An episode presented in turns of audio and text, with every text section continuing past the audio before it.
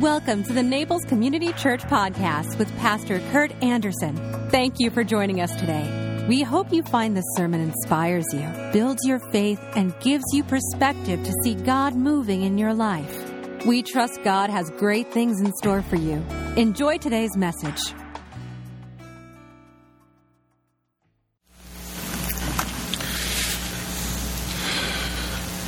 I was so disoriented this morning.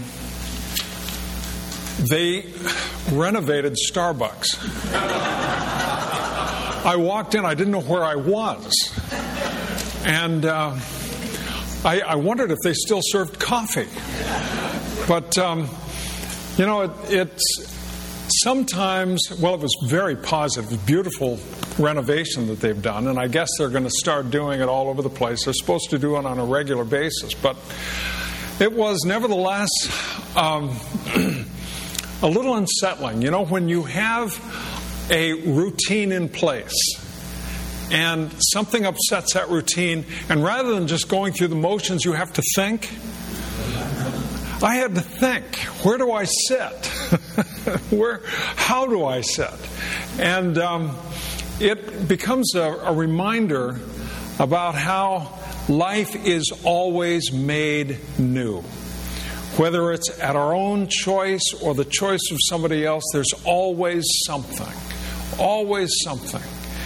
And in that is the opportunity for God to do what He does in us, with us, around us, and through us. That we can always be made new. That's the story of the Exodus. The people of God were in Egypt for some 400 years. It says 430 years to the day that the time, uh, according to the time that they left. And they became very accustomed to it. They became accustomed to life that, yes, they were in slavery, but not everyone was in hard slavery. But it was easy. They had food given to them. When they were out in the desert wilderness wandering, they called them they called it the flesh pots of Egypt. They wanted to go back. They didn't have to work so hard. They didn't have to hunt for food. It was just there. It was just provided. And it became easy. And they settled in. And God upset all of that. God came in and changed it all by giving them freedom. He also gave them responsibility. By giving them freedom, he made them go through some tough stuff as a prelude to that freedom and then as a maintenance aspect of that freedom. So Moses got the name of God, saw the burning bush, and went to Pharaoh and took his staff and threw the staff on the ground. The staff turned into a snake. And then, of course, Pharaoh's magicians came out. They threw their staffs on the ground. They became snakes. And, and then, of, as we know from, if we've seen the movie, then, then Moses' snake eats the other two snakes. And, and, and yet, this is, supposed to, this is supposed to convince Pharaoh. When really, this is really about God doing what he must to use Moses, to use Aaron, simply to front what he is doing. The deliverance of the people did not come at Moses' hand, it came at the hand of God. And so this story is entirely about God. From top to bottom, beginning to end, it's all about God. Hear His word as it comes to us after the plagues, when Pharaoh is pretty much fed up, and the people of God are kind of ready to, to disembark from, from Egypt. Pharaoh sent out for Moses and Aaron during the night. Get out, he ordered. Leave my people and take the rest of the Israelites with you. Go and worship the Lord as you requested. Take your flocks and your herds, as you said, and be gone. Go. Bless me as you leave. All the Egyptians urged the people of Israel to get out of the land as quickly as possible, for they thought, We will all die. The Israelites took their bread dough before the yeast was added. They wrapped their kneading boards in their cloaks and carried them on their shoulders. And the people of Israel did as Moses had instructed. They asked the Egyptians for clothing and articles of silver and gold. The Lord caused the Egyptians to look favorably on, his, on the Israelites, and they gave the Israelites whatever they asked. So they stripped the Egyptians of their wealth. That night, the people of Israel left Ramses and started for Sukkoth. There were about 600,000 men, plus all the women and children. A rabble of non Israelites went with them, along with great flocks and herds of livestock. For bread, they baked flat cakes from the dough without yeast they had brought from Egypt. It was made without yeast because the people were driven out of Egypt in such a hurry that they had no time to prepare the bread or other food. The people of Israel lived, had lived in Egypt for 430 years. In fact, it was on the last day of the 430th year that all of the Lord's forces left the land. On this night, the Lord kept his promise to bring his people out of the land of Egypt. So this night belongs to him, and it must be commemorated every year by all of the Israelites from generation to generation. May God add his understanding to this hearing of his word. And with our Jewish brothers and sisters, they are at the head of the year. Rosh Hashanah started last night at, at sundown.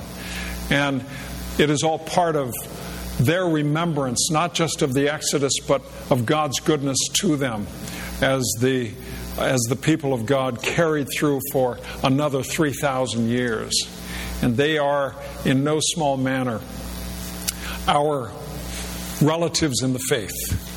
For, the, for Christ was a Jew, and Christianity emerged as a sect of Judaism. So God calls upon the people to ready themselves, and He gets Israel ready, as well as Egypt, by bringing about some changes that, over which they have no control. That's the plagues. Remember the plagues, the story of the plagues. And the very first plague was an algae bloom in the Nile in the Nile. It, it, it was red tide. Um, some speculate that there was red clay in the mountains at the headwaters of the Nile, and that they you know, may have been a landslide, and that red clay reddened the water.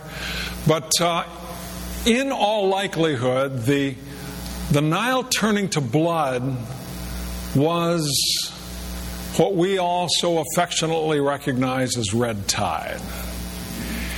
And then from that comes the frogs, the flies, the gnats, the locusts, all of these various plagues, one after another, then death of livestock, and, and on and on and on until we have the, the unfolding of the consequence of these plagues. Now, the plagues come from the hand of God. And yet, we have a whole range of interpretation of what these plagues mean. Some, if you go online and look, some will argue that it's all purely natural, a purely natural unfolding series of events. And then on the other hand, each plague was an infliction of God, specifically an infliction of God. And maybe there's a bit of a mix or a hybrid between the two. But the hand of God is a critical term that references His provision. And sometimes when that hand is withdrawn, it allows consequences to flow.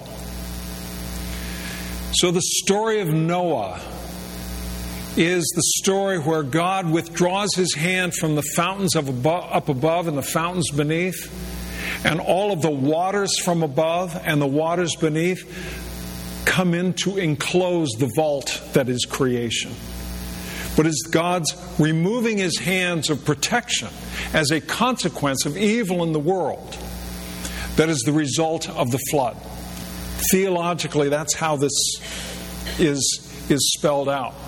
And so the hand of God inflicts the people of God and the Egyptians with the plagues. Perhaps it is by a direct strike, perhaps it is by the withdrawal of his hand, where the protecting hand of God simply allows the consequences of choice to unfold. And we all know that when we do certain things or act in certain ways, we know there are consequences. We know that there are consequences that unfold from, from choices that are made. And when those choices are wrong, we can be forgiven, but the consequences are still intact. If I go and punch somebody in the face, well, that person can forgive me, but he's still going to have a bruise on his face. The consequences of the action unfold and unroll. And so the story of the plagues, whether or not it's purely natural or purely divine or, or some mixture in between, is not really the relevant fact. The relevant fact is God is using the plagues to convince not just the, the Egyptians, but also the Israelites that it's time to go. It's time to move. Time to change. And that's hard for all of us. Sometimes we, we have to endure something that is the unfolding of consequences until we, until we pause and say, I've got to do something different. Something's got to change. Something has to change in me. And I believe that that is the real force of the plague. Something had to change inside of the people on both sides of the aisle, both the Egyptians as well as the Israelites, for them to, to realize that they need to go through, go through with this, this deliverance, this movement toward freedom, this movement out of bondage. And so, God, on that final night, on the Passover night, God gives them very explicit instructions he says that they are to go into their homes and they're to slaughter a lamb and take the blood of that lamb and sprinkle it on the doorposts and on the lintel of their house. Now, when they do this, they are given very explicit instructions as to who may be a part of that meal and who may, may not be.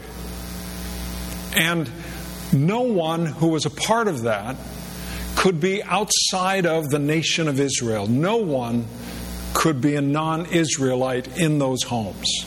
And if they were going to be in those homes during the Passover, they had to be an Israelite or a conversion, converted to Israel uh, into the nation of Israel. And so, very explicit instructions and a in your face affront to, to the Egyptians because the lamb represented one of their highest gods. And then the people, slaves, where are they going to get lambs? Lambs are rare. Lambs are not normal fare.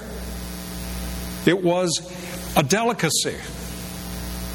Kind of like at the last minute you find out some friends are coming that you haven't seen in a long time, and and and you think I've got to rush to Costco to that seafood bar and get some shrimp and crab and whatever. You know, we've got to get the right stuff for this meal. We've got to be prepared for them. So, just as the people of God were about to leave, God puts an onerous burden on them to prepare this meal. And all these moms are thinking, what about the kids? What about our clothing? What about this? What about that? They're preparing to move. They're trying to think of what they keep, what they leave. God's telling them, go to Costco and get an Alaskan king crab. What on earth? What is this? Why is God doing this? Why does God, as if the people haven't gone through enough up to this point, that they have to do a particular act, particular sacrificial act? What on earth? Why does God have to behave the way He does? Why can't God just do it? Why can't God just get us out of here without all of this extra trouble? It's hard enough. But you know, when we when we think about freedom, what we ordinarily do not think about is the sacrifice that is attendant to that freedom. The price that is paid for being free the price that must be paid if we're going to leave bondage and live free. And we live in a time, it seems, when sacrifice sacrifice among people is is thought poorly of. Sacrifice is thought to be marginal. And we don't think of those people who are right now on the other side of the planet, sitting maybe in real hot weather or real cold weather, hunkered down, living, living as men and women on the front lines of some conflict, some battle, some danger. We just don't think about that on a daily basis. And if we came to church and and I said, as the pastor of the church, I said, Well, thank you all for being here. Now we really want you to sacrifice some stuff. We're not asking for much. Just your whole life. Just all you are, all you have. Sacrifice. When we trivialize sacrifice, we trivialize freedom. If we trivialize the sacrifice that is necessary to do this life, we trivialize everything. Reminded of life of Dietrich Bonhoeffer. Two days after Hitler was elected as Chancellor of Germany, he got on the radio and denounced National Socialism. Soon thereafter, he was involved in what was called the Confessing Church. This was not the state church of Germany that was going along to get along, it was a church that stood against Nazism. And he was operating out of England and he was supporting the Confessing Church movement and continuing to be a ferment against Nazism. He went back and headed up a seminary for the Confessing Church of Germany. The Confessing Church, which was made up of some Lutherans and many of them termed as evangelicals, but they were out of the Reform movement, Presbyterians and others, who stood against Nazism. Two years into that, the seminary was closed. Dietrich Bonhoeffer continued to speak all around Germany against Nazism until he was finally arrested for his sedition.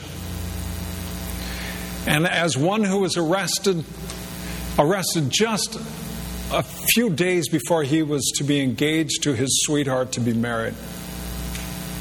And just before he was arrested, he had been involved in, an, in a plot to take Hitler's life, to assassinate Hitler. This man, who was otherwise a pacifist, was involved in the plot to kill Hitler. And for this, he was sentenced to death two years in prison, in a German prison camp, he continued to give comfort and, and solace to other prisoners, praying with them, upholding them. And then on, on April 8, 1945, just a few days before the Allies came, he was executed.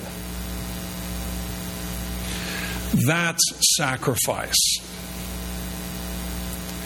That's standing for, for freedom.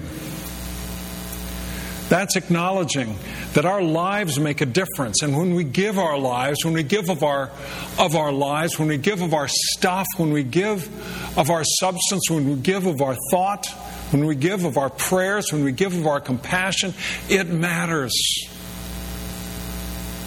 It's not just church talk to say that this life is not going out and getting as much as we can out of it, but going out and giving as much as we can to it.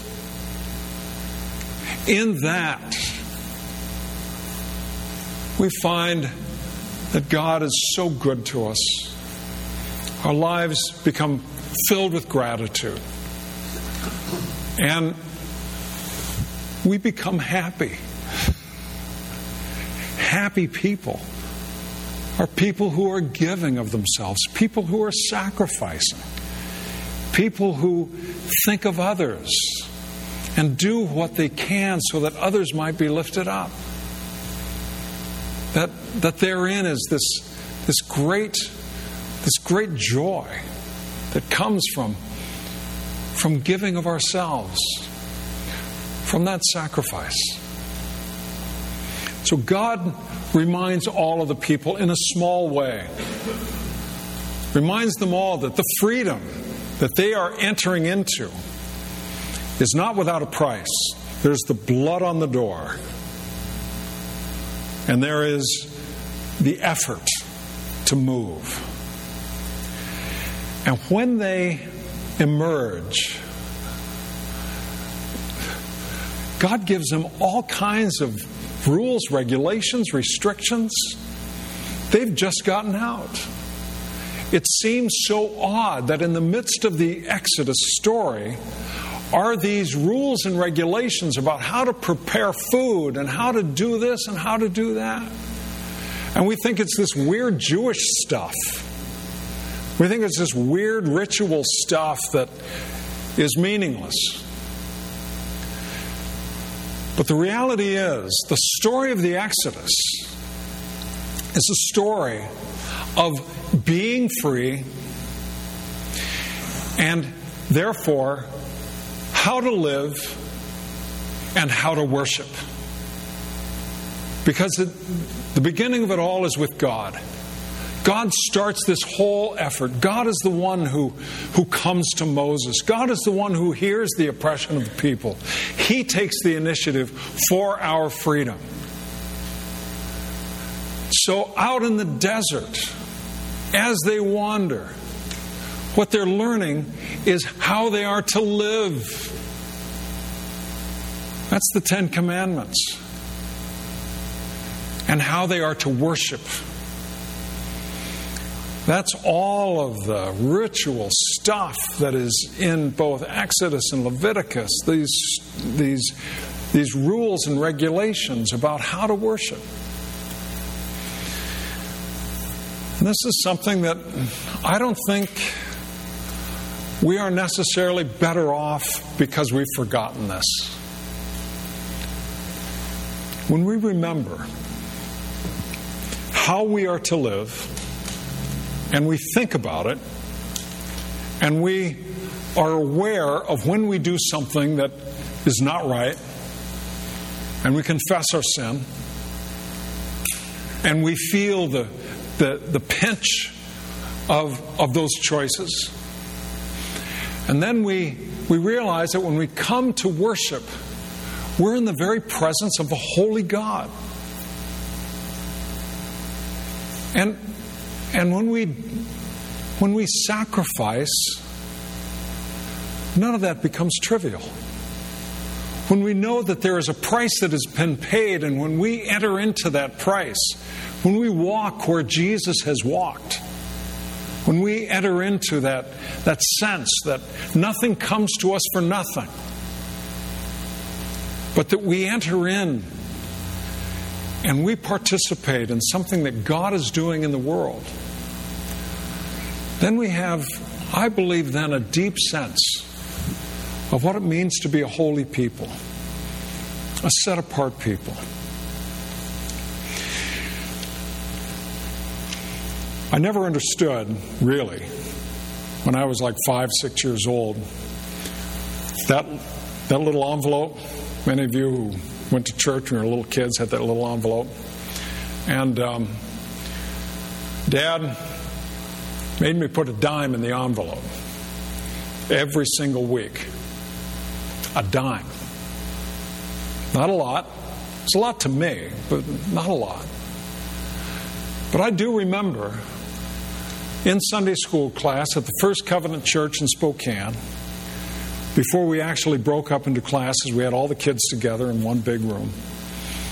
And they would pass the plates.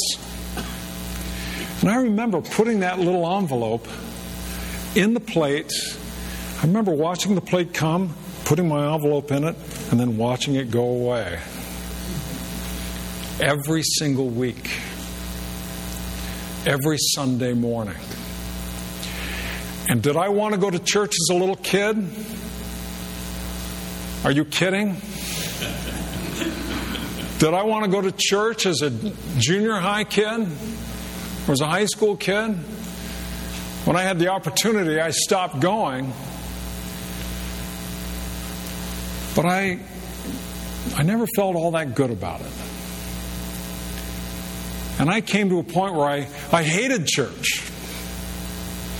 Even to the point where, as I raised my own children, I separated out an understanding of the church from the faith.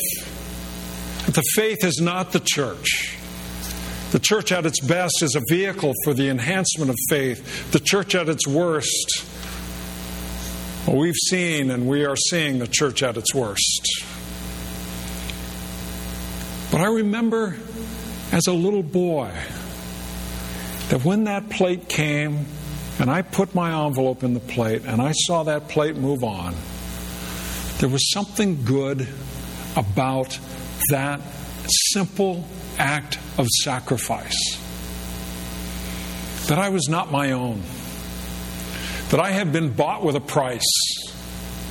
And the redemption of God that gives us freedom is given to us because of the shedding of blood, not just the paschal lamb, but the Lamb of God who takes away the sin of the world.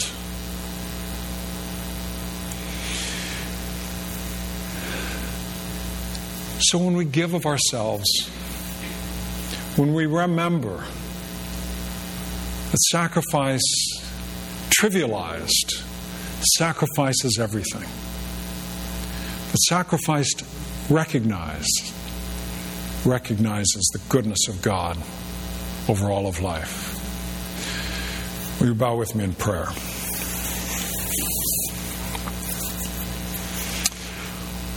Oh Lord, you have sacrificed for us.